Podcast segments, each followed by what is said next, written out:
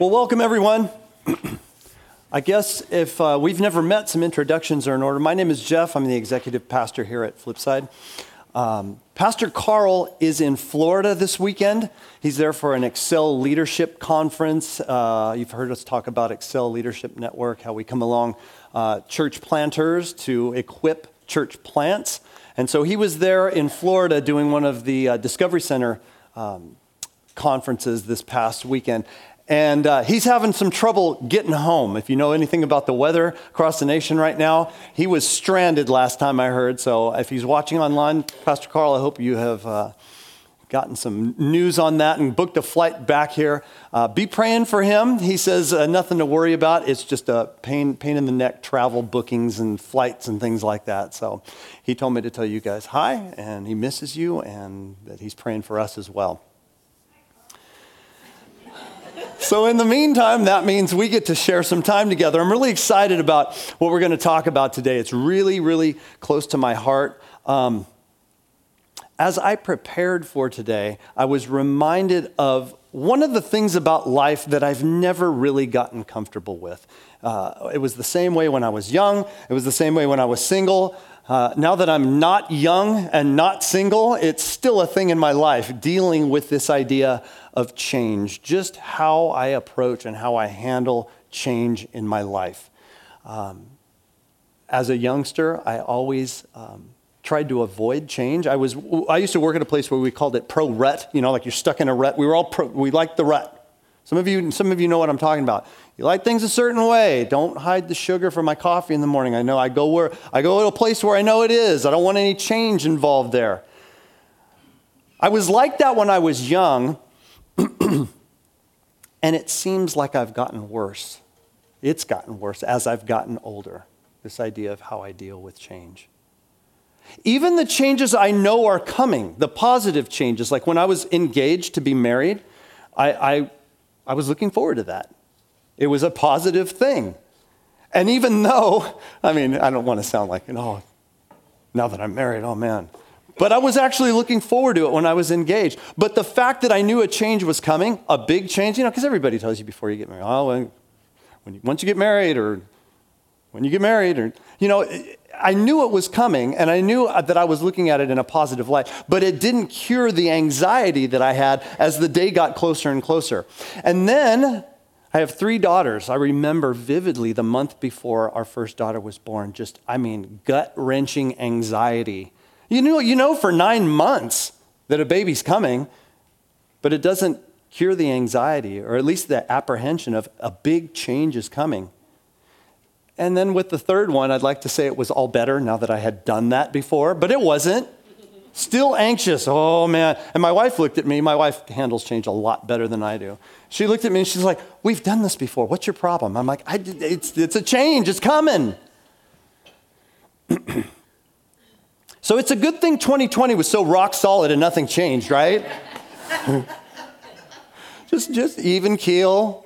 No, no change. I can think of no shorter period of time where things changed more than 2020 more things changed more than in 2020. Businesses completely shifting the way they do operations. Kids getting out of school. I remember uh, my daughter was a junior last year. My middle daughter, she was a junior. And you kids in here that you remember March 13th, right? I remember my daughter saying, if I, I would have only known that we were not going to be going back to school, I would have like hugged everybody and said my goodbyes, and I had no idea that change was coming. It was kind of funny. I was talking to her. If, if you know the daughter I'm talking about, she's very dramatic. And I said, So, how are you dealing with the change now? She goes, She literally, I wrote the quote down. She literally said this I'm still recovering from that one, and the light inside me is dying. Now, she didn't say it, if you, like I said, if you know her, it was very dramatic and she performed it. But there's an element of truth there that that change had on a lot of people. I know I'm not alone in this. I talked to a lot of people who said, yeah, I just, I mean, the, the changes that came and still are coming are just enough already. I was thinking back to uh, September 11th, 2001. I remember that Monday night vividly. The Monday night football game the Raiders played the Broncos. Eddie McCaffrey broke his leg. I remember it like it was yesterday. We went to bed that night, and by the time we woke up the next morning, the world had changed literally overnight. So if you're here this morning and you're even like, you're, you're a glasses half full kind of person, like I, I, I like the positive changes. You're just hoping things change back to normal, right? That's, that's, that's a big thing. I just want things to go back to normal. It's kind of funny. I talked to some junior high students. I'm like, you guys always say that. You act like everything was perfect before COVID. They're like, no, I just want things to go back to normal. But if they go back to normal, you know you have the knowledge that they could change at any time again, right? I mean, that's a lot of people, a lot of us live our lives that way, right? We, we, we wait for the other shoe to drop. That's why it's so important to get a handle or to become familiar with what we're going to talk about here this morning. It's so important because the truth is, many of us live our lives in fear. Fear that something good is going to change to something bad. Fear that something bad is going to change to something worse. Fear that something worse is never going to change back to something good, and it just kind of repeats. Really, fear is not the issue, change is the issue. If things would just stop changing, right? You parents understand this. If you've ever told your kids, just if you, if you, if you have to use it, just use it. But don't break it and put it back after you're done with it. But dad, it doesn't work. I know it, but at least it works. Just don't don't change it. Don't change anything.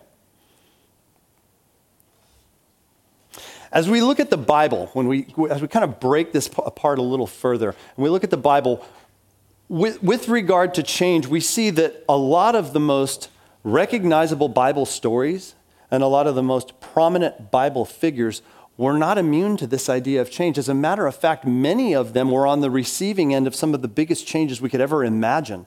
In the very first book of the Bible, the book of Genesis, it records the story of a guy named Abraham, but at this time in his life, his name was Abram. And he was God's chosen person to become the patriarch of what would be the Jewish nation, God's chosen people. And we, we, it records a dialogue between God and Abram. And one of the first things God tells him is go from your country, your people, your father's household, to a land I will show you. How's that for specific? Abram, I've got a big change in store for you. Leave all the familiarity of your country, leave the familiarity of your people and your family, and go to a vague place that I have yet to tell you about. Change your life, uproot everything, then do it now. If you were here for Christmas Eve service, we talked about the Christmas story, about how an angel was sent to visit a young girl named Mary, and how he had a message of change for her Mary was greatly troubled at his words and wondered what kind of greeting this might be. But the angel said to her, Mary, don't be afraid. You found favor with God. Good news. But some big change coming your way. You will conceive and give birth to a son, and you are to call him Jesus. To which Mary, I would imagine, responded, Hold on a second here. I've got questions. I've got questions about this change because this is kind of a big deal for me. I was talking with someone last week and we were discussing these, these stories of, of biblical figures and stories from the Bible about people who were confronted with change. And he mentioned one that I had forgot, but I thought, wow, I wonder what I would do if I was challenged with this type of change. It's a dialogue between a man who we don't know his name and Jesus. And the dialogue is very interesting. The book of Mark, the Gospel of Mark, outlines this for us. It says, As Jesus started on his way, a man ran up to him and fell on his knees before him. Good teacher, he asked, what must I do to inherit eternal life? Wow, why not just level in with both barrels? Why do you call me good? Jesus answered, No one is good except God. Remember that sentence right there. We're going to come back to that a little later. Jesus answered, You know the commandments. You shall not murder, you shall not commit adultery, you shall not steal. You shall not give false testimony or lie. You shall not defraud. Honor your father and mother. Wow. That's a tall order right there. Teacher, he declared, all these I have kept since I was a boy. That is bold. No change necessary. May I, be, may I go on my way? Jesus said, Hold up. There's one more thing I want to talk to you about. Jesus looked at him and loved him. One thing you lack, he said, go sell everything you have, give it to the poor, and you will have treasure in heaven. Then come follow me. How about that for a change? I don't know how I would have responded to that one right there. I would love to say, since we're sitting in church and it's a Sunday morning, I would have been like, this guy's a joke. I would have said, yes, absolutely. But come on, that's a big change.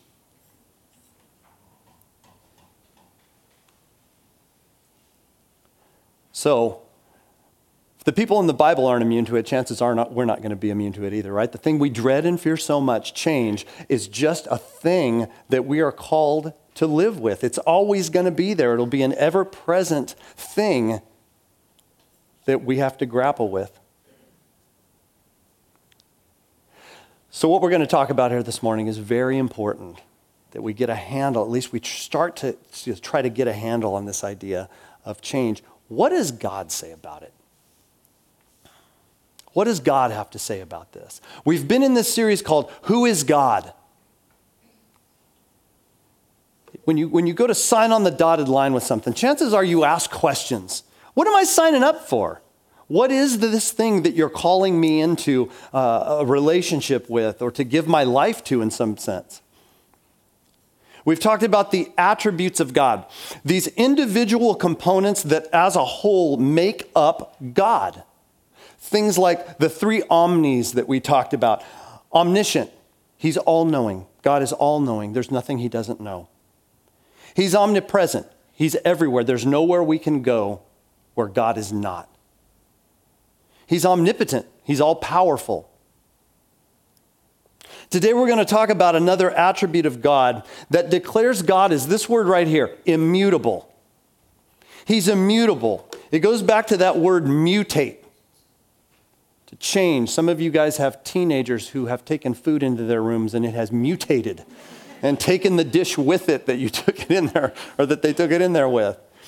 It's this idea of, of substantial change and the fact that God is immutable. God does not change. When change is the ever present reality for us as His creation, the Creator does not change. What does the Bible have to say about that? The Old Testament, many of the books in the Old Testament are made up of, of books with um, the names of prophets assigned to them. And the way the Old Testament ends is with a book by a, that has the name of a prophet called Malachi. And Malachi and God enter into this dialogue. And God says to him, Malachi, I want you to write this down. Tell the people this I, the Lord, what? I do not change. I, the Lord, do not change.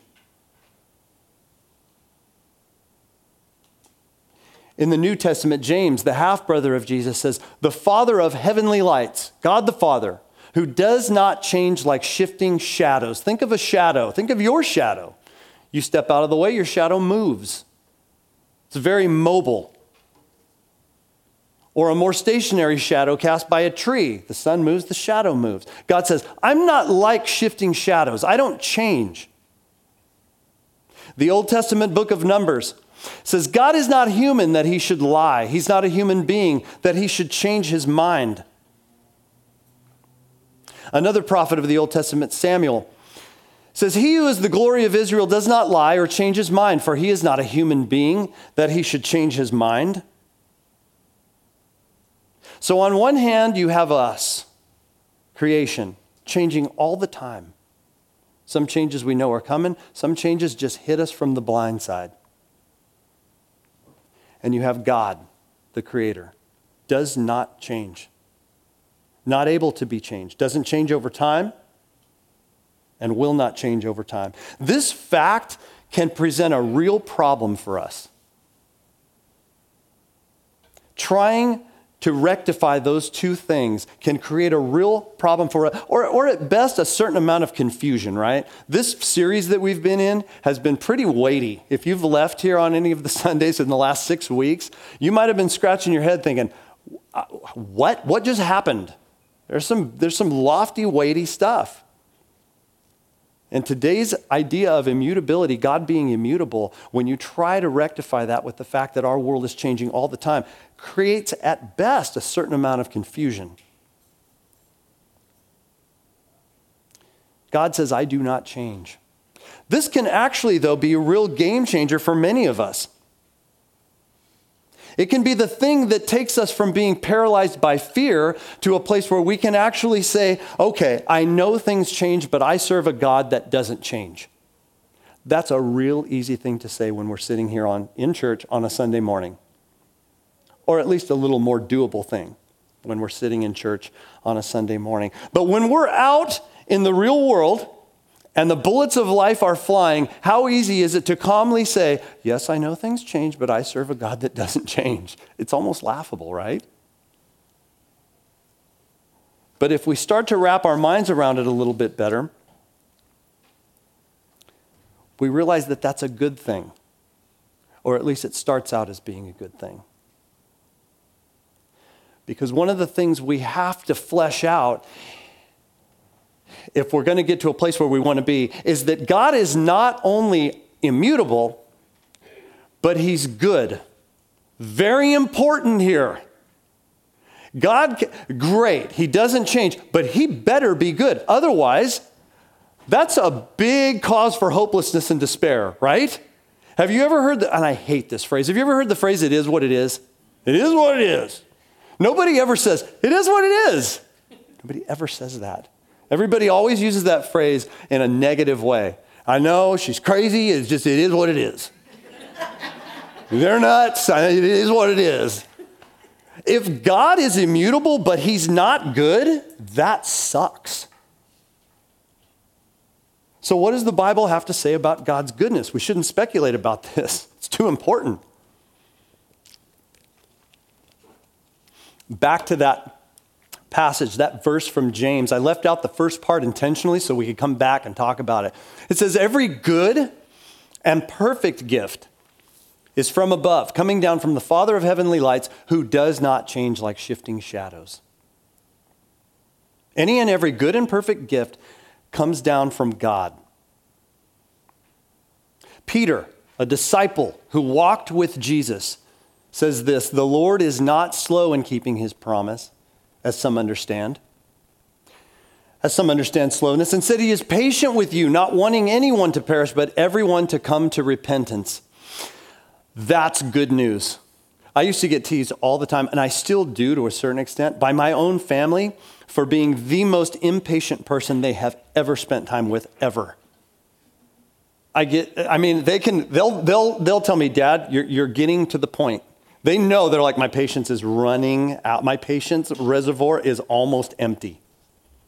God says, I don't change, and I'm good in that regard. I'm patient. I don't want anyone to perish. I want everyone to come to repentance. The Bible also says this Give thanks to the Lord, for he is what? His love endures how long? Forever. Some translations pick that, they, they specify what that love, what type of love that is. It says his mercies endure forever. The Apostle Paul started many, many early churches of that first century around that Mediterranean area. And in order to keep them encouraged, he wrote letters to them. I don't know that he knew his letters would become so, so prominent. They actually made it into the Bible. And one of the letters he wrote was in a church called Galatia that letter to the Galatians, he kind of picks what it, what it means for God to be good. He kind of picks it apart. He says, These things, the Spirit is love, joy, peace, patience, kindness, goodness, faithfulness, gentleness, and self control. Those things are good. That is good news. If God is that, that is good news for us. And then he actually, in different parts of Scripture, makes the contrast between his goodness and us. Paul writes to Timothy under the inspiration of God, he says this If we are faithless, which let's face it, in many times, in many circumstances, in many situations, we are. If we are faithless, God remains faithful, for he cannot disown himself. His, good, his goodness is not based on us. I really, really like that fact. Back to our story about Abraham. The writer of the book of Hebrews kind of gives us a glimpse into some details of that. When God made his promise to Abraham, since there was no one greater for God to swear by, he swore by himself. He said, Since I'm the only one worthy uh, uh, to, to seal this promise, I'm going to swear by myself. Why? Because I don't change. Once it's, once it's locked in, it's locked in. It's never going to change.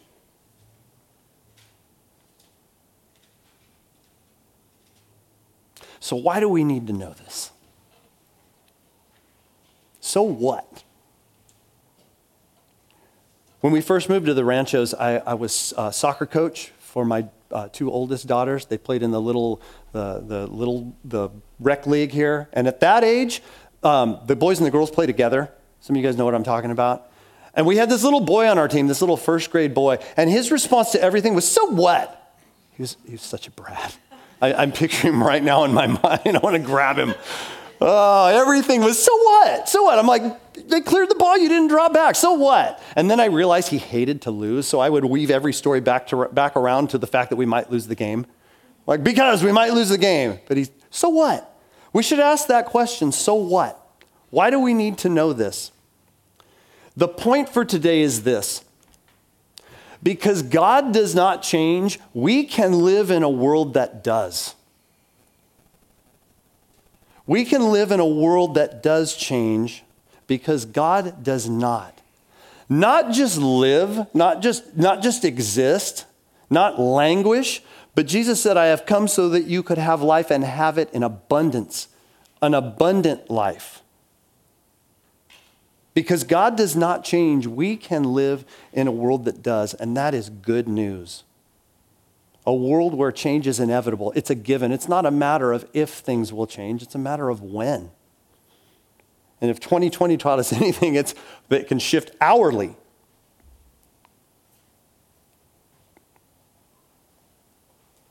Otherwise, this is real bad news for us.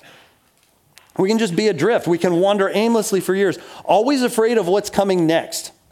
We could live from crisis to crisis. The fact that God is good and that his goodness does not change should be great comfort for us. But it also should give us the opportunity for great self inventory as well.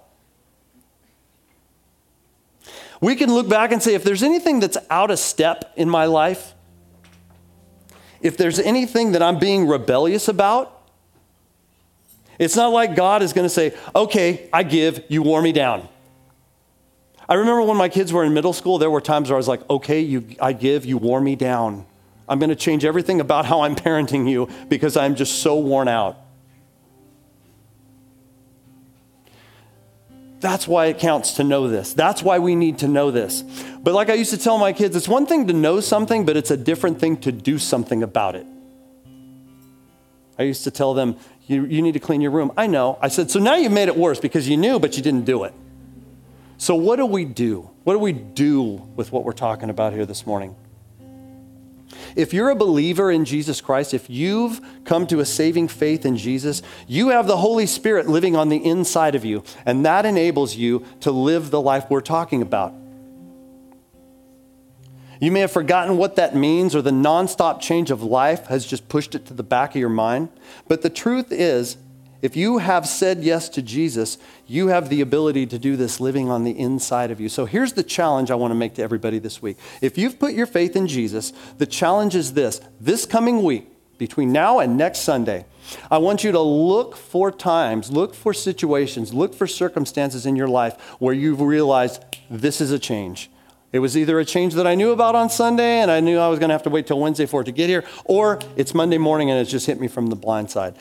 When you identify that, I want you to remember this moment right now.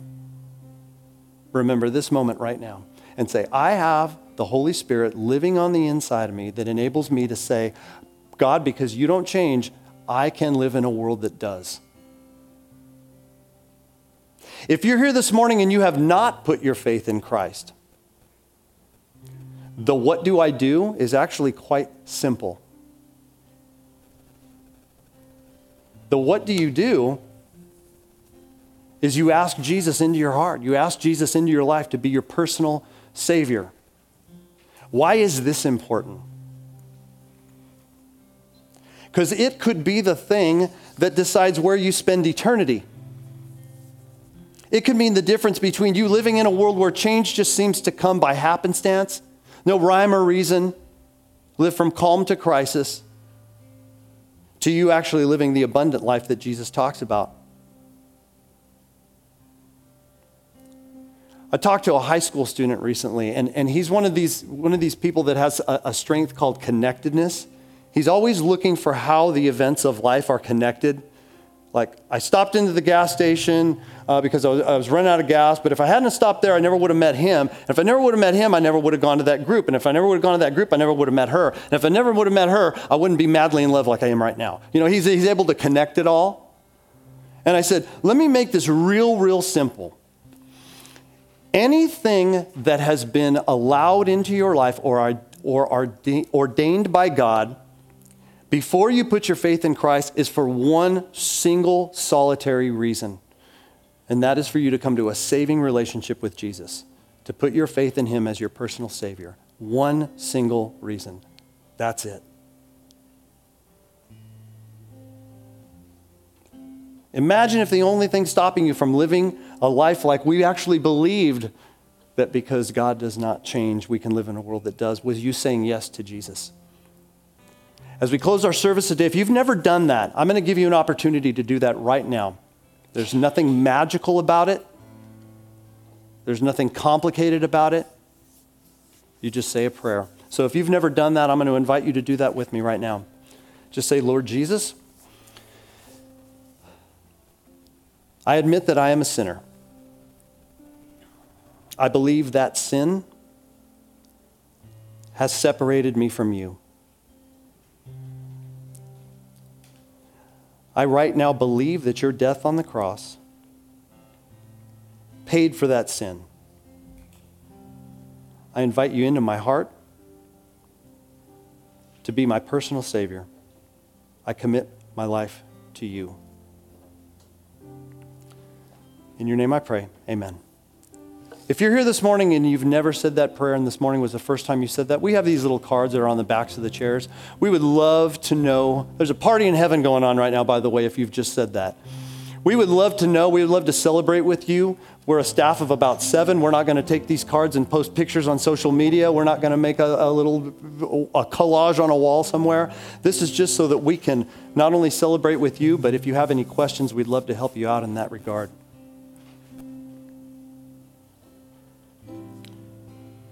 Because God does not change, we can live in a world that does and have an abundant life. Join me in prayer.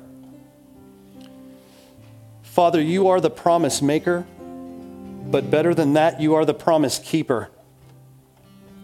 And we thank you so much for that, that in a world that changes almost hourly, we can live an abundant life in that world knowing that we are safe in your arms. We ask you this week whether we still have yet to put our faith in you, Jesus, or whether we are uh, years into it, we ask that you help us to remember what we've been challenged with to do this week. In this world that is continually changing, help us to love you, Jesus. In your name we pray. Amen.